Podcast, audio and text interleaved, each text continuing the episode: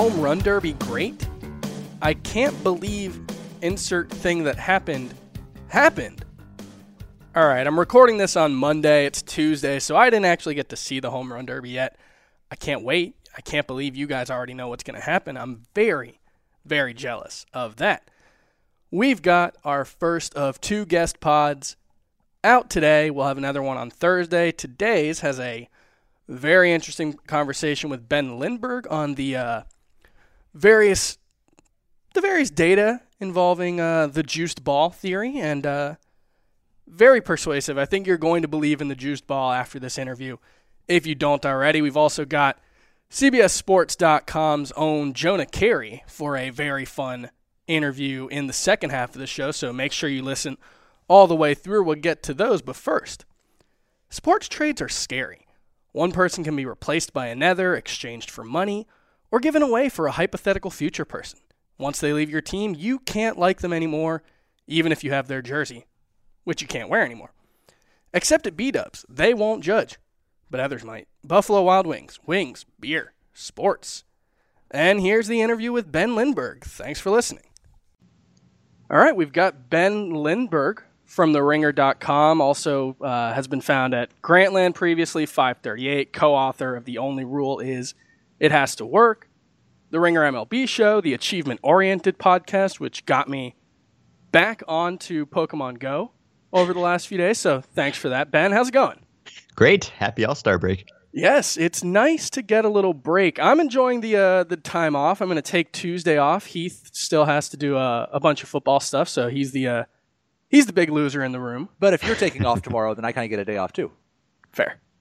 All right, so Ben, uh, I wanted to talk to you. We've seen this uh, this home run surge, there's been a lot of talk about whether the ball's juiced, whether it's the fly ball revolution, a little bit of both. And you've done some research at at the Ringer. There was a, I guess the first bit of it came out at 538 last year. What was your first inkling that there might be something going on with the ball? Well, just the fact that home runs were up so dramatically and, yeah. and, so suddenly. And it's not just that this is a record home run rate and that we're seeing more home runs hit than ever, but that this is also the most rapid rise in home run rate ever. We've never seen an increase this quick. And we do know in some past years there have been times when we've seen spikes in home runs and we could trace that to the ball or at least we strongly suspected that it had something to do the ball to do with the ball. And of course, it's always the first thing that crosses your mind because when a change happens almost overnight, seemingly in yeah. 2015, when this home run spike started, it's hard to come up with a scenario where anything else could be responsible, really, because even if you're someone who thinks it could be PEDs, if you think it's player approach, if you think it's pitchers throwing harder, well, those things all might play some role, but yeah. they don't change as dramatically and as quickly as we saw home runs change. And so the ball is maybe the one thing that stands out to you as something that could fit that timeline. And the timeline is basically the 2015 All Star break, right? Yeah, that's right. And before that, in 2014, we were talking about scoring being at its lowest level in the majors since the mid 70s. And yeah. there was a lot of hand wringing about what's baseball going to do to bring offense back and then, and then all of suddenly sudden. and seemingly conveniently to to some people although i am not myself a, a hardcore conspiracy conspiracy theorist on yeah. this issue i think it's possible that the ball could have changed without an intentional change without some sort of plot from above but certainly the timing is somewhat suspicious which I, which I think has fueled some of the discussion about this and the juice ball is basically, or the quote unquote juiced ball, I guess, has been basically blamed for everything bad in baseball over the last couple of years. Like rise in pitcher blister occurrence has been a big mm-hmm. one over the last couple of weeks. Marcus Stroman went off. Justin Verlander has as well. Uh, it's been blamed for some of the pace of play stuff. It's been blamed for Logan Morrison's return to prominence. So there's a lot bad going. What's the evidence that the ball might be juiced? Well, of course, aside from just the circumstantial and yeah. statistical evidence, and Rob Arthur, my co author at 538, who has continued to do his own research on the home runs and the ball uh, at 538 since I left there, we found that we just couldn't explain what we were seeing any other way. We looked at changing talent levels, and of course, there were a bunch of young prospect yeah. who came up to the big leagues all at once, and maybe that had something to do with it, or maybe it was the pitchers throwing harder or throwing more meatballs, or all these other factors. Maybe it was guys hitting more fly balls to stay out of the shift, et cetera, et cetera. And we just couldn't find anything, you know, temperature, weather. We went through everything we could, and we couldn't find anything that would account for the bulk of the home run shift. And so that is maybe the evidence that we started with, but then we've done some direct testing on baseballs. And my co author on a, recent article at The Ringer, Mitchell Lichtman, purchased some game used balls and sent them to a lab where they were tested very precisely. And those tests of balls from before and after the home run surge seemed to show some significant differences in the circumference of the ball, in the seam height and in what's called the coefficient of restitution or the core, basically the bounciness of the okay. ball. And the balls were a little bit smaller after the home run surge. The seams were a little bit lower, and that core was a little bit higher. And when you put those things together, it did seemingly explain a lot of what we were seeing as far as balls being hit harder and traveling farther. And, and that's some of the research that Rob Arthur has done at 538, looking for evidence that the ball is carrying better. Mm-hmm. And he found that that's now it seems like we've heard more the last couple years from pitchers coming up to the major leagues about how they had to get used to yeah. the new ball. Jose Berrios mm-hmm. is a great example of right. that. He he said a lot of his struggles last year were because he was using the minor league ball in his side sessions, and he credits some of that to doing to switching to the major league. So in, in the minor leagues, are they still using the ball that Major League Baseball was using two years ago, or it, have the balls always been slightly different? Do you know with it? Yes, they've actually been slightly different for some time now, possibly forever. They're manufactured in different places, both by Rawlings and roughly to the same speculation specifications, but the MLB balls are manufactured in Costa Rica. The minor league balls are manufactured in China, and they do have some slight differences in seam height and that sort of thing. So there always have been differences in the balls when you go from the minors to the majors, but in the past we haven't seen dramatic changes in power when guys have gone from one to the other and we have seen that more and more often when guys will come up to the majors and all of a sudden they're hitting more home runs than they ever did in the minors and that sort of raises a, a red flag because you expect it to go the other way. So something we've noticed is that hard hit rate has gone up around baseball. 30% used to be uh, roughly average. Now it's around 33% is that something you would expect to see given a change in the ball yeah, that could definitely be related. And hard hit rate, that's a, a, human is making that designation, right? Is, is watching the play and saying this was hit hard. If you look at StatCast and exit velocity readings, we also saw a big increase right around when the home runs were coming up. And people have done research that shows that that exit velocity increase basically explains the entire home run jump that we saw in 2015 and the question was, well, why are balls being hit harder? And one possible reason for that is because the ball is different. And as I mentioned, the, the coefficient of restitution, the bounciness, that would cause a ball to be hit harder, even if the swing is the same, the pitch is the same, everything else is the same. So, yeah, I think that's consistent with the idea that there's something different about the ball. But as I've taken pains to point out in my articles, I think there are more than one factor here. There, when you see a, a result this significant and this dramatic, it's likely that there isn't just one single cause that explains everything perfectly. And I think if there was some change in the ball, say in 2015, well, we've continued to see a rise in home run rate since, and this year's is higher than last year's, which was higher than 2015's. And maybe there have been subsequent changes to the ball, but I think that probably we're also seeing a change in approach by the hitters who maybe have noticed that the ball is carrying better and it's being hit harder. And if you see that the ball is carrying farther, then it's to your advantage to hit it in the air. And so we've heard a lot about this fly ball or air ball revolution. And maybe it does have something to do with the fact that we have data for this now. We have StatCast. We can look at launch angles and quantify these things much more precisely. But I think it also has to do with just this larger change in that maybe it's not so much the cause of the initial home run spike as it is a symptom. It's a, a secondary effect, it's a response to that first spike that we've seen. And there's been some concerns about this changing the game into more of a three true outcomes game. What has MLB had to say about it? Yeah, I would say that's true. And and personally, I don't think this is a problem that the ball is different. I think we might be better off the way we are now than we were in 2014 when no one was scoring and no one was hitting home runs. I think fans largely like home runs, which is something that MLB has said they've found in their own surveys. So I think they don't want the appearance of having meddled with the ball and sort of putting their thumb on the scale. And as I said, it's very possible that they didn't, that these changes in the ball are small enough that you kind of put them all together and they add up to a significant result. But it could just be some slight change in the manufacturing process, some machine, some personnel change. The balls are still hand stitched, maybe something very slight change there inadvertently and, and without anyone noticing. So I think that's entirely possible. But yeah, MLB has said consistently that they have tested the balls. They put out a, a memo a couple weeks ago that showed that the balls they claimed were the same in 2017 as they were in 2016 which was sort of a strange time frame to choose because no one was really arguing that when we're talking about the ball being different we're talking about a difference from say 2016 to 2014.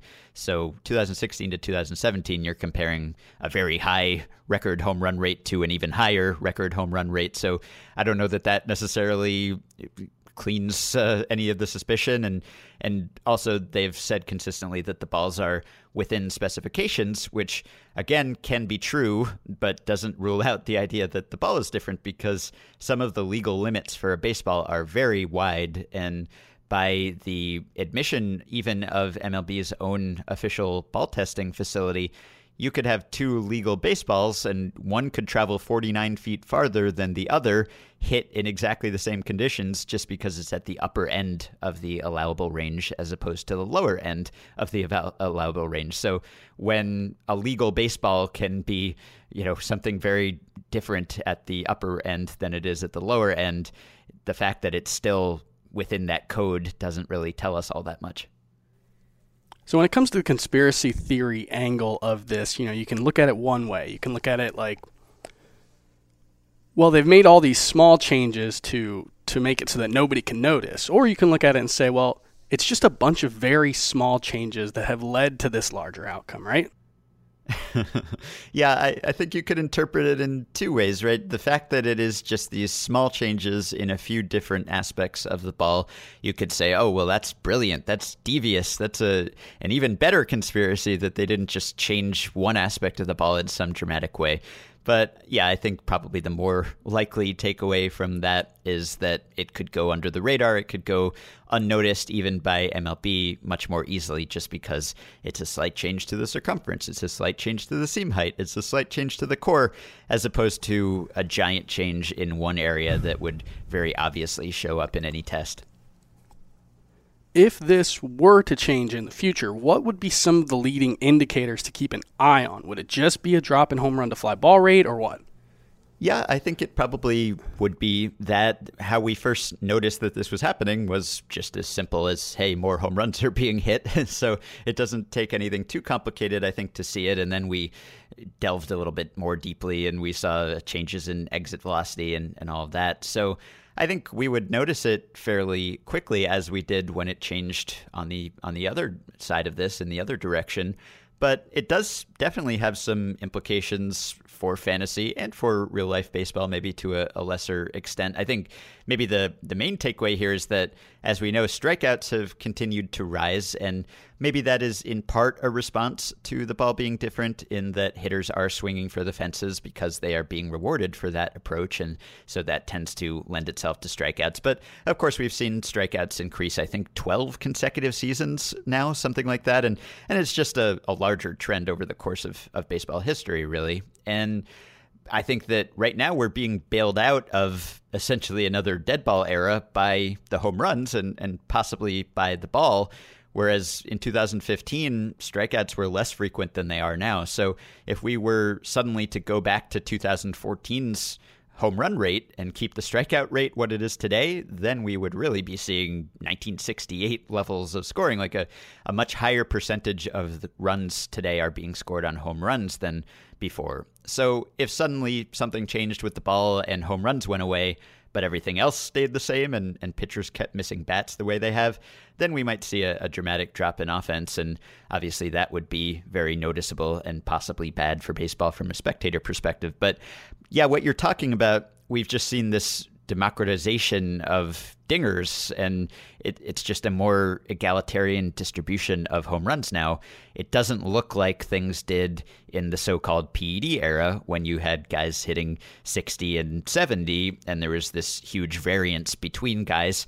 Now we're just seeing less of a spread, and no one is really challenging any records right now on an individual basis, but everyone is challenging records on a collective basis. And so, yeah, we're not seeing anyone on pace for 60, even Judge right now, but we're seeing seemingly everyone hit 20, you know, and so you do have to take that into account, I think, when you're drafting, when you're planning your fantasy team. Obviously, there's less of a premium on power now than there once was. And I think that that new distribution is consistent with the idea that there's something different about the ball because there is a fly ball sweet spot a distant sweet spot where fly balls are more likely to turn into home runs just because of how deep outfield fences tend to be. And so if you're someone like Judge who's hitting the ball 495 feet now, well, with the Right, yeah, exactly. With the old ball, maybe that goes 460 or 470 or something. It's still way out of any ballpark. Whereas if you're a guy who had warning track power before and suddenly you're reaching that sweet spot much more consistently, then you're going to see a much bigger boost in your home run totals relative to the guys who were at the elite end of the scale already. And there are obviously some concerns about the league, like we said, turning into a three true outcomes league, everybody moving towards the same kind of player. What do you think about that? Yeah, I think that's uh, certainly a legitimate perspective. I, I tend to think that we're not close to the point where that would be a, a big concern for me. I think we, we see a, a lot of articles about you know, baseball's an all or nothing game, and the way we're going, there won't ever be a ball in play. And I think that we focus on these things because we're watching baseball and we're looking at leaderboards all day and we're hyper aware of these changes in every rate. But I think if you look at it kind of over a longer view, it's not all that dramatic, really. If you break it down on a, a per game basis, for instance, you know, you, you go back, say, 20 years, and I think it's just uh, two plate appearances out of every 20 or something like that are, are more likely to be a, a strikeout, walk, and home run today relative to that time. And I don't know that we would necessarily notice if we just had to, you know, brought someone in forward in time from 1996 and say, here, watch a game in 2017, they might notice that the game's a little longer. And that's uh, another trend that MLB is, is trying to work on, of course. But as far as the, the balls in play, I mean, we're still at a point where strikeouts, home runs, and walks, the three true outcomes that everyone is stressing about, collectively represent one third of the outcomes of plate appearances. So they're still very much the minority. We're still seeing balls in play be hit most of the time. And to me, it's just not an imminent threat. We've seen baseball change dramatically across the years. And I think if we were able to freeze the rates in a certain way, if we could all survey baseball fans and agree this is the optimal way that baseball should look, and, and we could just set every year's strikeout rate to be like that, I, I think we'd get tired of it. I think we like change and the fact that we can look back in baseball history and say, oh, the, this was the 80s, this was when everyone ran, and this is the PED era, this is when everyone hit home runs. I, I think that adds a, a richness to the analysis of the game that we wouldn't have otherwise. So for now, I like home runs and I don't really mind strikeouts all that much because, you know, if we're trading bouncers back to the pitcher and routine grounders to second base and routine throws and a guy jogging down to first base, it's not as if every ball in play is exciting and you're on the edge of your seat. And I think there is a value to watching some unhittable closer like Jansen or Kimbrel come in and, and just have this, you know, epic showdown with some power hitter who's swinging as hard as he can. And even if that doesn't result in a batted ball or a ball in play, I think there was still entertainment value there in seeing those two guys face off. Okay, what's one player who's one player who will be better in the second half than they were before the All Star break? Well, I think probably Kyle Schwarber is an easy answer, right? I, I mean, It would right exactly, and I think when they sent him down to AAA, he immediately started raking. We know he can hit. Maybe he was screwed up by expectations or hitting in the leadoff slot at the start of the year. Maybe there was some bad luck mixed in there. I think he's too bad. He's too good, too talented to be a, a below average hitter. So I, I think that's a, a fairly obvious call. But if you're looking for reasons why the Cubs might get out of this funk, one of them is that Schwarber should be better than he has to this point. And on the other side, who's one player who'll be worse in the second half?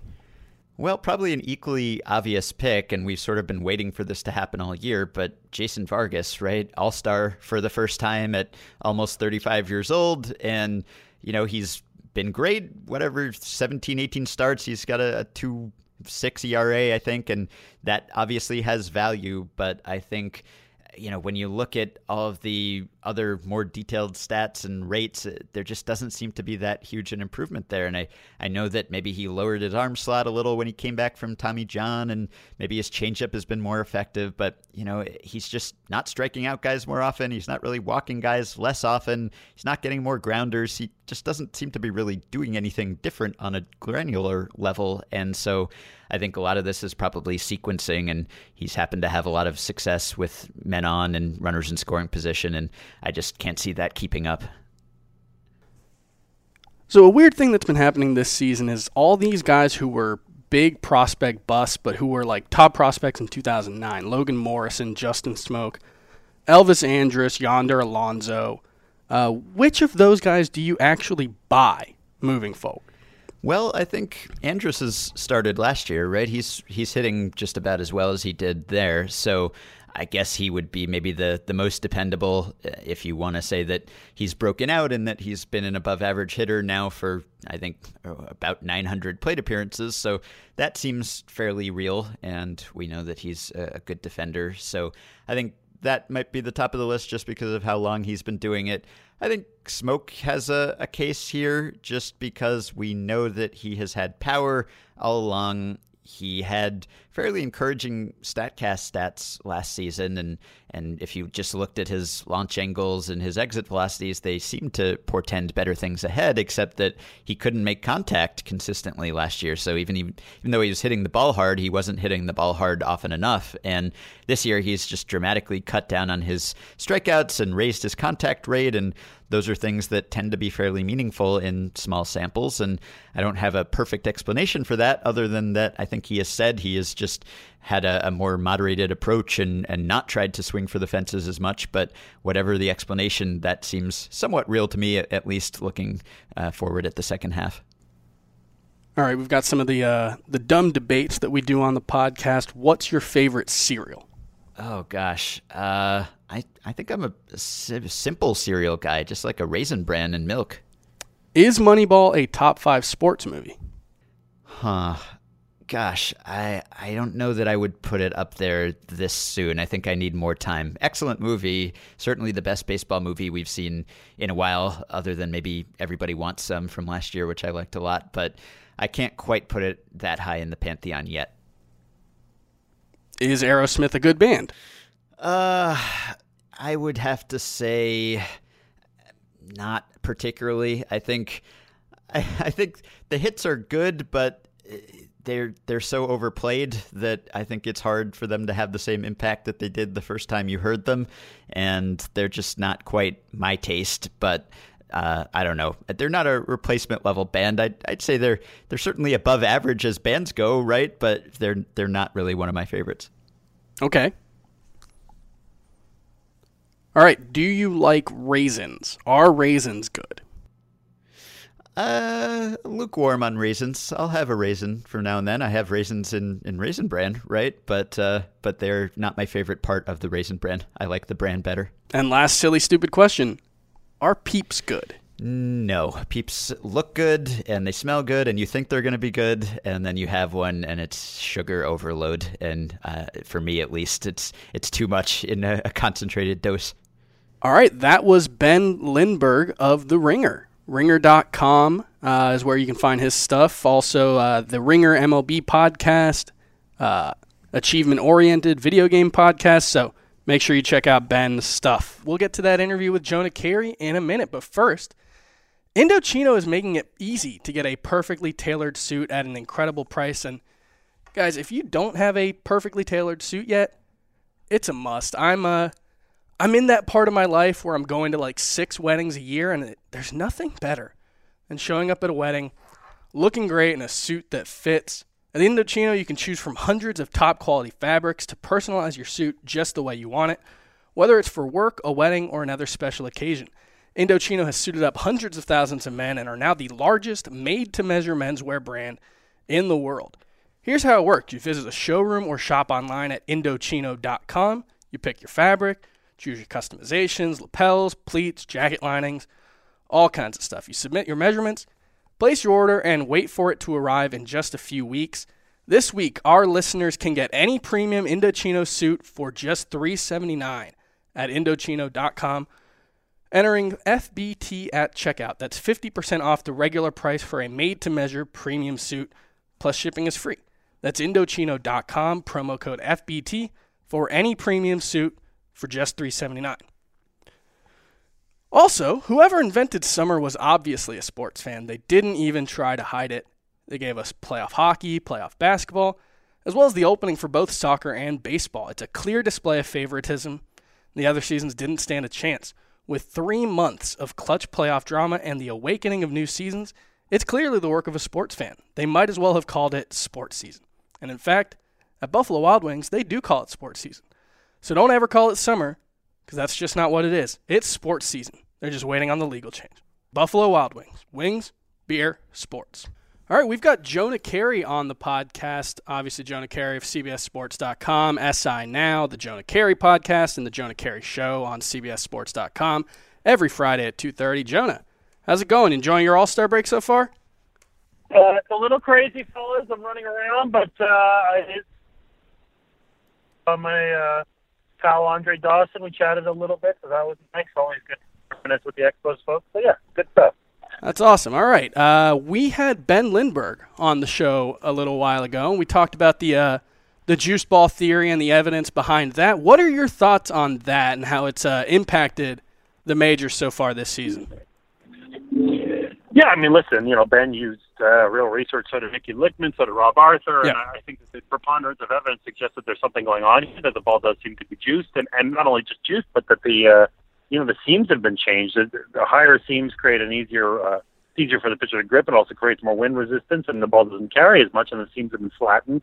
Major League Baseball gave a non-denial denial. They basically said, well, it's within the normal range, but as Ben pointed out in his research, the range is gigantic. You know, you it's basically, you know, it's the, the, the, the analogy I could use is, well, you know, you are an American male, you're within the normal range. Cool, within five foot two and six eight. Like that's a big. there's a lot going on. If you're six eight, you're tall. If you're five two, you're not. And that's basically what it amounts to. And they're essentially, you know, the analogy would be more toward the six eight side in terms of how far the ball is traveling and how it explodes off the bat. And what's really interesting to me, there's kind of two types of power thing right now.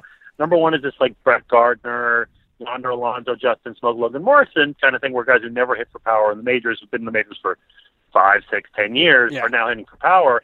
And then in addition to that, you're seeing guys like Cody Bellinger. Bellinger was a very good power hitter in the minors, but paradoxically, it's actually easier right now to hit home runs in the majors and the minors because there's no evidence to suggest the ball is juiced the same way in the minors. So you could see other guys come up and really mash right away. Perfectly good prospects, but who hit even better than you expect. Didn't happen with, let's say, Lewis Brinson, maybe it's a small sample size or whatever, yeah. but certainly Judge and Bellinger. And there might be other power prospects that – whatever for fantasy or for real life. If you're like, oh god, you know, Austin Meadows is going to be up soon, maybe he'll do something. Oh, bro, but he only hit five home runs in the minors, and then he hits like 15 in the second half. Like that's not out of the question. I, to me, that something like that could happen. Yeah, it's actually it's interesting. Both Judge and Bellinger before the season were getting some hype based on their spring training performance, and then I looked at their minor league numbers and I'm like, they're fine. They're probably going to be pretty good if they can make contact, and then they've been unbelievable. Uh, what's your favorite either MLB or professional sports conspiracy theory since we're on the, the topic of the juice ball? Uh, Do you believe the draft oh, lottery's I'll rigged? You one. I'll give you one. I'll give you one. This is my own personal thing. Okay. All right. So I believe that reliever usage is entirely uh, governed. I don't really talk about this in polite company, but uh, who cares? I believe that in the past, maybe not so much now, but in the past, certainly, and maybe now, reliever usage is driven by drug usage or substance usage, and I'll tell you exactly what I mean. It's always, you know, when you pitchers come in in the ninth inning, oh, one, two, three, they breathe fire, they do great. They come in in the seventh or the eighth to get like just work in. They haven't pitched in a week or whatever. Let's get our guys some work, and they're awful. I believe that's because relief pitchers are used to ramping up substance use. They're used to, you know, uh, okay, I know I'm coming in the ninth inning. I'm gonna, and it could be anything, by the way. It doesn't have to be anything horribly illicit. It can be coffee, it can coffee, be Red Bull, yeah. whatever. And I'll give you, for instance, Troy Percival was interviewed by Tyler Kepner. I think it was Tyler Kepner. Uh, while the Angels were on that big World Series drive in 2002, Percival was a really great guy. Him Mm-hmm. and K-Rod, dynamic combination. And they asked Percival, man, you come in there and mean and starting fire. What are you doing? He says, I drink 10 cups of coffee. 10 cups of coffee. So that he peaks by the ninth inning. And so I think guys have a routine where whatever they do, and it can, maybe it could be five-hour energy. It doesn't have to be crank or whatever. but I, I think there's something to that that they're off their game that way. And I think that that when we look at it, forget about fantasy, but when you look at it from an analytical point of view, why are you using your best relief pitcher in the ninth inning? It makes no sense. Bring him in with bases loaded in the sixth. When that's a high leverage situation, guess what, buddy? He doesn't have a 10 cups of coffee or 10 cups of crank or whatever, and that's the problem. I really and truly believe that. Well, I know, I know that Peter Moylan agrees with you. So his espresso machine's done wonder for the Royals. this That's year. true. That's true. That's been a big. Uh, that's been a big story in Kansas City. I forgot about that. But this has been my theory since literally 2002. That's fantastic. I'm a huge fan of that. Uh, let's get into some of the uh, some of the topical MLB debates. You wrote about this uh, last week or two weeks ago, maybe. Scherzer or Kershaw? Who are you taking right now? Uh, well, I'm taking Kershaw, but you know, the question sort of depends on the parameters a little bit too. If you ask me who's the best pitcher in baseball, the best can't necessarily be who is the best literally. The second, it has to be by definition a combination of track record and recent performance. Because like, if James Paxton threw five shutouts in a row, you would be like, well, James Paxton's not the best pitcher in baseball because there's a certain amount of not Paxton's bad, but there's a certain amount of reputation involved. Now, Scherzer, Scherzer has a good reputation too, but Kershaw literally been the best pitcher for like six or seven years now, so you can't just flip it automatically. And it's one thing if Scherzer is pitching like this and Kershaw is pitching badly. Kershaw's been awesome. So, Yeah. you know, Kershaw has marginally better stats over the course of three months. That's not enough for me to knock one guy off. And I would also say that uh, we don't pay enough attention to um, strength of schedule. I don't think we do that enough. And and I, I say that as a fantasy player and in real life. Yeah. The NL East is hot garbage. It's terrible. the Marlins can actually hit. They're, you know, they have some hitters, but generally speaking, the division is awful, and there's a lot of pushovers. You know, that the Mets are very injured. The Phillies are brutally brutal. Scherzer hasn't necessarily faced all NL East competition, but go look at his game log sometime. Like he's faced like the Padres randomly twice. Like there's all these weird face of Giants. Like he's just mowed down weak competition. Kershaw's had a fair bit of Rockies and Diamondbacks, and not that the Padres and Giants are any good, but just if you look on a one-to-one basis, Scherzer is benefiting from that. And we still haven't really come. You know, we have kind of catch-all metrics. We have WAR, we have FIP, whatever, whatever. But I haven't seen one, at least that I like and is easy to understand, that is strength of schedule baked into this stuff that it really accounts for that. And and I don't like the unbalanced schedule. I know why you do it. It's Yeah. what the Yankees and Red Sox be rivals because you don't Seattle can't travel to Tampa Bay every other week. I totally understand it. But from a fairness point of view, interleague is BS, and so is the unbalanced schedule. Everybody should play the same number of teams the same number of times. You don't, and so what ends up happening is team records change, and sometimes individual performance can change. And Scherzer is a great pitcher who's benefiting at least a little bit from that. So sticking with the Kershaw Scherzer theme, but a little different angle. You mentioned that Scherzer's been marginally better than Kershaw this year. Lower ERA, lower WHIP, 14 more strikeouts, but he's scored 40 less fantasy points because of those stupid wins and losses. Are those the two worst fantasy categories? Uh, yeah, I mean, I guess so. But the thing is, I just don't treat fantasy like real life. Like I don't get too agitated about it. I accept the fact that I'm going to look at whatever it is, park adjusted FIP in one round, and not even consider it in fantasy. Like I just don't care. You just play the system that you're dealt. I guess is, is kind of the answer to that question. So you know, saves like saves are pointless in real life. We just talked about reliever usage and all that stuff. I, I don't. It doesn't bother me. The only and I'm only in one league at this point, which is my insane league of Yeah. basketball and football, which is crazy. And the only thing that I've adjusted is I made a batting average OBP, just because I, you know, I don't mind. I like, kind of like Matt Carpenter and Adam Donner. I, I like those guys. I find it interesting when they walk a hundred times. There should be some reward. That's literally just a personal preference thing. It doesn't mean that whatever batting averages, a scourge on fantasy or whatever. I don't, I don't really care that much. I personally like OBP as a scoring category, but I don't want park adjusted FIP in my fantasy. I'm just I'm I don't you know it gets. I, I don't think it does that much. It yeah. gets into kind of the like. Do you want the person who's best at this to win, or do you want it to be hugely influenced by luck? And I think, you know, everybody plays fantasy football, and I think a big part of that That's is fair. it's random. You know, you can win fantasy football without having ever played or watched football, and I think that's there's there's value in that, even if it's frustrating when you have the best team and you lose because Clayton Kershaw gets four more wins or whatever than Cl- than Max Scherzer. Um, right. is Aaron Judge really this good? And if not, how good is he? What's the what's the expectation moving forward? Well, just on the luck thing to close that loop for a second, yeah, a lot of it is luck. And I don't say the Nationals are good, so it's not a great example. But generally speaking, Kershaw's getting a lot of wins because he plays for a really good team. I Yeah. told you that. And I, I would, I'd pay an extra buck at the auction table for that.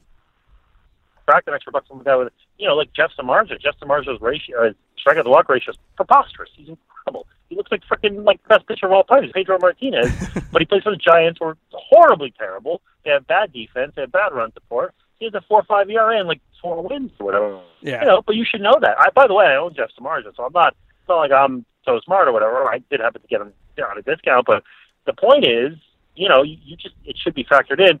And we're talking about a re- relative degrees here. Yeah, maybe there's a little bit of luck, and this guy gets more wins or whatever. But if you really get down to the end of your season and your league is so closely matched that three wins by this guy versus this guy decides it, all right. But how often does that really happen? You know, most likely it's a, you you know you drafted a bunch of Schlemiels or you're pitching have a blook or whip or you know you just didn't you didn't get Alonso and Smoak and Morrison like Yeah. everybody else. It's very rare that it comes down to that. Whereas football's all luck. Like I find fantasy football to be silly almost, but I you know I, I again I buy into those rules and because I don't really follow football as closely, it actually works to my advantage. I would hate if baseball was driven by randomness so much because I feel like I have knowledge. So if some schmuck got over on me, I'd be like, well, gee, like that guy doesn't know as much about it. That gal doesn't know as much about baseball. Um, the thing about Judge, I, I mean, what happened was he always had raw power, right? Yeah. It was that he didn't know how to control the strike zone. That was the big issue. He didn't have it in the minors. His cup of coffee last year, he struck out, I want to say 44% of the time in his 96 plate appearance. I think it's 96 plate appearances. If I'm right, that means I need to not watch that much baseball. That's a little too much. But anyway, um, and then he started figuring it out. Now, part of that, obviously, I, it's discipline is two things, right? If you start hitting home runs, the pitchers don't challenge you as much, and also if you figure out the strike zone, then you uh, hit more home runs. But it really seems like in this case, it was more him than pitchers that he really just sort of figured it out. That can happen, and that we don't have a, a comprehensive study. We sort of know when players peak, and we know this, and we know that. But in terms of plate discipline, I don't even mean just walks. I mean just the ability to get ahead in the count 2-0 and to identify the pitch to crush and all that stuff. We don't know exactly when it happens. You know, there's no precise peak range. It can happen early. It can happen later. Sometimes it happens after their physical prime. It can happen in like 30. So, you know, in Judge's case, it just happened very quickly, and he's a guy with incredible bat speed and is very strong. And you look at the, you know, the home run revolution, what's going on. I just talked about Smoak. Uh, there's a home run, a term, class of home runs called wall scrapers, which is exactly what it sounds like. It's balls that just barely go out. Smoak's got like 10 of those, you know? So, I mean, yeah, he's got the 20 home runs or whatever it is. That's indisputable. But the fact of the matter is that it's, you know, if there's no juice ball, they're not going out. Judge is like taking out missiles in the sky, right? I mean, you know, the satellites are going down when Judge goes to the plate. That's a different story. So I think the raw power is there, and he did figure out the strike zone. Uh, will there be an adjustment? Probably, but I'm I'm not willing to, to short him too hard. I think that there's a lot to it. The ballpark is beneficial. You know, I, I think that he's a superstar. Weird thing about him that you don't see with a lot of power hitters, and a good comparison is Cody Bellinger on the in the NL, who's kind of the the Yeah. B plus version of Aaron Judge in the NL, is that Cody Bellinger's a, a just straight pull hitter, and we know Yankee Stadium Yeah. a little more favorable to left-handed batters, but Aaron Judge I think hits like seventy or eighty percent of his batted balls in the air to the center field or opposite side. That actually Uh-huh. works to his benefit at Yankee Stadium. Oh, 100%. I mean, obviously, it's very difficult. You know, it's like to hit the right center. Center thinks to try to pop it down the line there, where it's 3 4, I think 309 or 314 at the line. Even like that, just when you go out a little right center, it's still only like 330. Yeah. Basically, those shallow seats right there. Uh, that's harder to do. That sort of requires a weird swing, or you really have to commit to an outside pitch. He's hitting them out, you know, still 385 out there to the right center field gap or whatever. So, Yeah. uh, or the right, you know, right center, center. So yeah, you know, he does have that kind of swing, and I, I think that also makes you a little bit more slump proof, right? I mean, if you're trying to pull on whatever, then if one thing goes wrong, then theoretically your mechanics are all messed up. You're trying to pull, you end up grounding at the second. You're all out of whack. You know, yeah. it's scouting 101, right? You hit them where they're pitched and whatever, and that works for your advantage. And if you're Tony Gwynn, you hit him with a pitch, you dunk it into left, the opposite field, into left field. And if you're Aaron Judge, you hit a 500 feet at the right center or whatever. So, yeah, you know, the combination of, of raw power with real hitting skill, it seems like, you know, especially based on that number, uh, that tracks. You know, he really does seem to, to have it all together. What's up with the Cubs? Do you have any feel for it? I have uh, the way I'm a very strange person. You know, my story ideas. I don't even have like a spreadsheet or whatever. I literally am. You know, I come across something or it's on Twitter. I'll email myself a tweet or whatever from Derrick Goold about the Cardinals or something. I just compile this stuff in my Gmail, and so I have a million unread emails or starred emails or whatever. Like, oh, I'm going to use that for this week's column. This could be long form, whatever. And one of the threads is "What's up with the Cubs?" Literally verbatim, "What's up with the Cubs?" And what I do is when I start a thread, it's email, right? So I just reply to each one. I have about 27 emails to myself un- nested under "What's up with the Cubs?" Like Montero, the game where they stole 800 bases. That's one line they can't throw. It. Well, now he's gone. Contreras is a little bit better at it, but that was an issue at one point. Lester being totally Jekyll and Hyde was another one. Russell being awful was another one. Schwarber, Demaga, there was like five emails about that. There's a lot of things wrong with the Cubs. And the point of building a team like that is that you're supposed to be inured to this stuff. You're supposed to be able to dodge it because they've got all kinds of talent. Like if you're, you know, we see this year's Blue Jays, they're pretty bad because they're old, right? So old yeah. guys, you know, they can all get old at the same time. That's it. But it's not just you know their veterans who are not good. Schwarber stinks. Russell stinks. You know these younger guys. Bryant is having a good year. Not last year. Not as good as last year. You know there's yeah. just seen regression by young guys. We've seen old guys not perform. I wasn't as what hasn't been that many devastating injuries. If anything, that Schwarber season ender is worse than anything that's happened to them this year. Nobody's on TJ or anything. Yeah. But like you know, Arrieta's mechanics are all whack. He can't find the play. Like he's not spotting what he did. It's just a lot of guys didn't perform well, and I think that if, if we run it back a hundred times, this confluence of circumstance might happen like two or three times. I really think they're just, yeah, I don't want to say they're, I think they're more unlucky this year than they were last year. But last year, let's say they were playing at the 90th percentile of positive outcomes. They're like at the first percentile. Yeah. It's just like, you know, except for the like devastating, mind-blowing injuries, everything has gone wrong. They just haven't really been able to execute anything. Russell, you know, aside from the on-field stuff. He's got the off-field, which is his own, you know, potentially his own doing. And I'm not excusing anybody, but just these things keep escalating.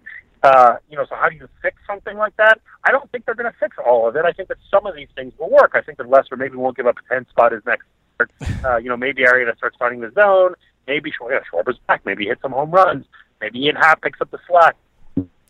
Does this? Maybe Rizzo does that you just sort of figure it out. But you know, everybody was producing for last year's Cubs, and half the roster isn't this year. You know, who's your who is the biggest overperformer on the Cubs this year? I guess I don't know if I can think of. I don't think they have anybody, anybody who's like overperforming. Wade, yeah, like Wade Davis is really good. Wade Davis, you know what I mean? Like, there's yeah. not one guy who's like, "Wow, that guy came out of nowhere." Pablo Stella is on pace for 60 home runs. That's not happening. Yeah, but all those things being said, I mean, you're still picking the Cubs to win the National League Central, right? I mean, I have been, but there's going to come a point in time when we have to believe in the Brewers. And, you know, they're talking about going on getting Quintana or Gray or whatever the trade deadline. I think they will. I think they're going to go out and get real another starter. Losing Anderson sucks. I mean, he was pitching really, really well. But they still have Nelson. They still have some functional pitching. And if they get a Quintana, I mean, you know, that's a game changer. I, I think they'll be there. I think mass matters. The fact that they, I don't know, they're up by the last check three and a half or whatever. But that's still not nothing. You know, it still means that one team has to get a little cold, one team has to get a little hot. I still like the Cubs, but I, you know, every day I start to, you know, become more open-minded. I think that we have to be open-minded about baseball because things change. I wasn't ready to accept that Aaron Judge had great play discipline, but you know what? That's what the evidence suggests. Yeah. You know, the Brewers maybe they're a fluke, but like at a certain point, you know, they've got 80 odd games where they've proven this. Corey Knebel's lit up as a couple of characters, but you know, they're starting to have these guys emerge. You have to start to take them seriously. So I consider the Cubs the favorites, but I'm not willing to bet the mortgage on it by any means. All right, who's one player who will definitely have a better second half than their first half? Uh, ben Lindbergh said Kyle Schwarber, so that's a pretty yeah. obvious one, I think. I think uh, Justin Verlander, right? Like he's yeah. a, nuclear disaster. and, and and the thing about so I did an interview with Verlander last summer. Uh, and he gave me like 20 minutes. It was like a long four minutes, a big podcast, whatever and he talked about the lat injury that he had, and he only missed a total of like 12 starts with that thing. Yeah. But it followed him for a year and a half. Reduced his velocity, wasn't locating the thing. You could see that something was wrong with him. There's been nothing reported now, and his velocity is the same. He I think it's up. That is a technical term. Yeah, I think his velocity is actually up this season. That's why I, I like. Right. Yeah, I think I have a good answer, and so when I don't have a good answer, I'm like, okay, well, something will work out. Either he'll get injured yeah. or he'll get better. Go ahead. Who's one player who will definitely have a worse second half? Jason Vargas being an, another obvious example. Yeah, I guess pitchers are easier because you look at their strikeout to walk or whatever. So I yeah. guess I should give you a hitter. Uh, I'll say Justin Smoak. I mean, you know, the fact that he's got that many home runs that are just clearing the fence, like that's that's a little bit of a fluke. Um, so I could see that happening. I, I wonder about that whole cadre of hitters. I own um, in that League of Leagues business. I picked up Yonder Alonso right yeah. before he went crazy. So I've written it out, and you know he has had three home runs in the last few games, but he didn't hit a home run for like two weeks before that. And the other thing about Alonso is it's not just that the performance is coming out of nowhere. He was also, in addition to hitting nine home runs as his career high, one of the most injury-prone players in baseball. And I have tried to trade him to no success because people are like, it's Yonder Alonso, dude, he's going to get hurt. So I almost feel like that's kind of like a Jason Vargas level obvious too. Vargas, uh, Alonso's on pace for 36 home runs. I would be at 37. I'd be very surprised about that. All right, we'll just stick with the the theme here. I was looking at Baseball Prospectus' top 100 prospects yesterday uh, from 2009 because there's been a theme where Smoak, Alonso, Logan Morrison, Elvis Andrus, Mike Moustakas, Cameron Maybin, all these guys are having outrageously good years just out of nowhere. These guys who have been in the league for seven or eight years. Who from that group of players do you think is real? I like Gardner yeah, maybe he hasn't quite as many home runs. He's got 14 or 15. Mm-hmm. Gardner has a diversity of skills, right? he's athletic, despite being in his mid 30s at this point. He's athletic. He draws walks. Yeah. He good park. Despite not being a yeah, yeah. Despite not being a quintessential power hitter, he is a, a pretty significant pull hitter, especially this year. So he's absolutely short porch. Uh, I could I could see that. I, I don't know. Is he going to hit 45? No, but it, I think he's on pace for let's say 26, I think he can get there. You know, I, I think that's about right. So I think that's just a late career bloom, and we see that with guys occasionally, right? So yeah, um, I, I guess he would be the guy. But you know, one one or two of these other guys are gonna like Josh Donaldson was always a good talent, but he just kind of figured it out. He was early on this swing for the fences kind of thing. Yeah. It'll work for one of these guys. I can't tell you definitively that it'll be Logan Morrison, but maybe it's Logan Morrison. You know, I think that's possible. I was just I feel more comfortable shorting uh, Smoak to some extent Alonso's time than I do declaring for sure that Morrison is for real, but maybe he's for real. Don't forget he's doing this stuff in, at that park too. That's bananas. I mean, that's really hard yeah. to hit in that park. All right, how many people hit 50 home runs this season? We've got four on pace right now: Judge, Springer, Votto, and Stanton. How many get there? Zero. Okay. Nice. Bet the under. Always bet the under in baseball. And how many 300 Aaron hit 49 Aaron Judge hit 49 home runs. how many 300 strikeout seasons do we see? We've got two on pace, Chris Sale, Max Scherzer. Going to go with the same logic? Yes. All right. Especially with pitchers, right? Attrition is going to happen. Somebody's going to take a day off, or uh, I've got a dead arm. Give me a, give me was that? Yeah, for sure. I don't. I don't see 300. All right, we're going to close out the show with some rapid fire. We've got some dumb debates on the podcast that we always have. We're going to have uh, our dumb guests. Debates. Yeah, we're going to have our guests settle them this week. So, what's your favorite cereal? Uh, there are two different answers to this because I eat the exact same cereal for breakfast, unless I'm like when I'm on a work trip, it's different because you you know you're not in your kitchen. But at home, I eat the same cereal every day, and I don't eat anything else. I don't eat toast. I don't have orange juice. I don't have eggs. Only eat this with milk every single day which is Raisin Bran. That's two Raisin Brans wow. every every single day. That every is single day. Ben Lindbergh's answer was enough, Raisin Bran, but it's not like over the top. Is Lindbergh a Raisin Bran guy? Yeah, that's amazing. Love it. Which is really not pretty close nothing, to but, Scott's but, Cracklin' Oat Bran. Yeah. So. I, I'm not at the same level as Lindbergh, but I'm also like a workout. I work out all the time too, okay. and I think there's just something about like when you work out, at night there's going to be a point when you're going to have six eggs or a protein shake or whatever. Like, so you go to bed at like 11:30, having eaten or consumed a lot because maybe you went to the gym at night or something like that. So when you wake up in the morning, you're like, I can't have eggs, bacon, and pancakes. Because it's disgusting. I just had a bunch of at night. So you wake up, you're starting to raisin bread. I wonder if you, I, I, that would be the follow up question. And that is like a serious, like he lifts weights big time. But uh, you know, I thought if I can, that's the reason for me. I just physically can't. I don't want to have a lot of food when I wake up. Okay, and next is Moneyball a top five sports movie? Well, let's see if I can think of my favorite sports movies, and then we can do it by default. Um, League of Their Own is for sure one of the top five. The Sandlot is for sure one of the top five. Interesting. Well, no, but that's a count. So Rocky, Hoop Dreams. Yeah. Yep. All right, so we're getting real close. That's four. Is Caddyshack a sports movie? Does that get in there? Of course it is. Caddyshack's so weird. uh, oh, Major Major League. I like Major League. Okay, so no. Moneyball. Good answer. Yeah. Good answer. No, it's not. Is Aerosmith a good band? Wow, that's a really hard question. that's one of the hardest questions I've ever been asked. And I like that you're not clarifying. You're not like, whoa, that was from 1989. Nope, good or bad. I'm going to say bad. Yes. Yeah, yeah. They were good when Steven Tyler, when his voice, like Dream, Dream On isn't my favorite song, but it's objectively a, a, a fine song, and he has a lovely, like, this melodic voice, and he just killed it. By the, like, 1977 was finished. Like, he, there's so much heroin, man. like, it just, he killed his voice. Joe Perry can still play. Like, they had, Yeah. you know, like, they're, when, they're, when your lead vocalist just is bad, like, what are you going to do? So, yeah, no, not not in. Not if I don't. Not enough body of work for me to uh, justify everything that happened pretty much after like 1980. Okay, we're moving over to cold cuts now. Ham or turkey? Oh, I hate ham. Yes. I, I, I I'm Jewish. I, I eat bacon and stuff like that, but there's something about ham in particular. Deli Like, ham is like slimy. Ham around the house. Go ahead. Deli ham is like slimy. It's gross. It's not good. Right. Well, ham is also a broad thing, right? So what are we talking about? So the thing about I don't like any American ham. I don't like deli ham. I don't like the really fancy black forest ham. But prosciutto, I love. Prosciutto is Okay. kind of ham. People just don't think of it that way. Uh, I also don't like turkey very much, by the way, either. I think the turkey's like a what do you got? I guess turkey. Turkey's fine. Ham's bad. Turkey's fine. But I'm not a fan of either one particularly necessarily. All right. The next question is just raisins? Question mark. Yes or no? Uh, like a pack of Sun-Maid raisins, like as a snack. Yeah. in our uh, it's a funny question. So uh, when i was growing up uh, we, my mom would buy raisins. They buy like 12 little you know little packs whatever you throw it in your lunch.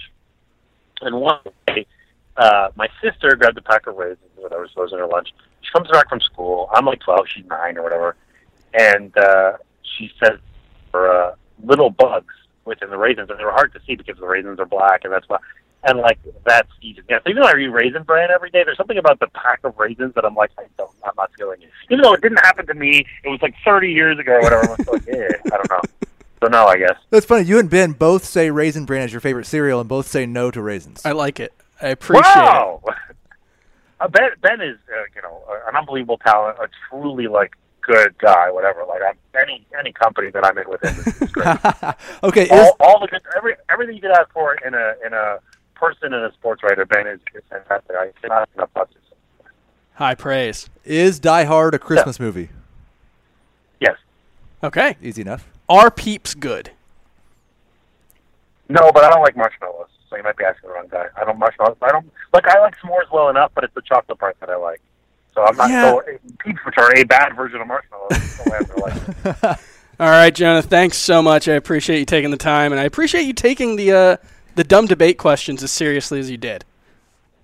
It's very important. Listen, there are no dumb debates. The hot dog is a sandwich, all this stuff. Like these are the elemental things. Whatever Aaron Judge is, you know, he'll retire eventually. These debates, raisins will always be a thing. Aaron Judge to be a thing for 12 more years or whatever. We have to get the important stuff right. I totally respect what you're doing. All right. Thanks so much.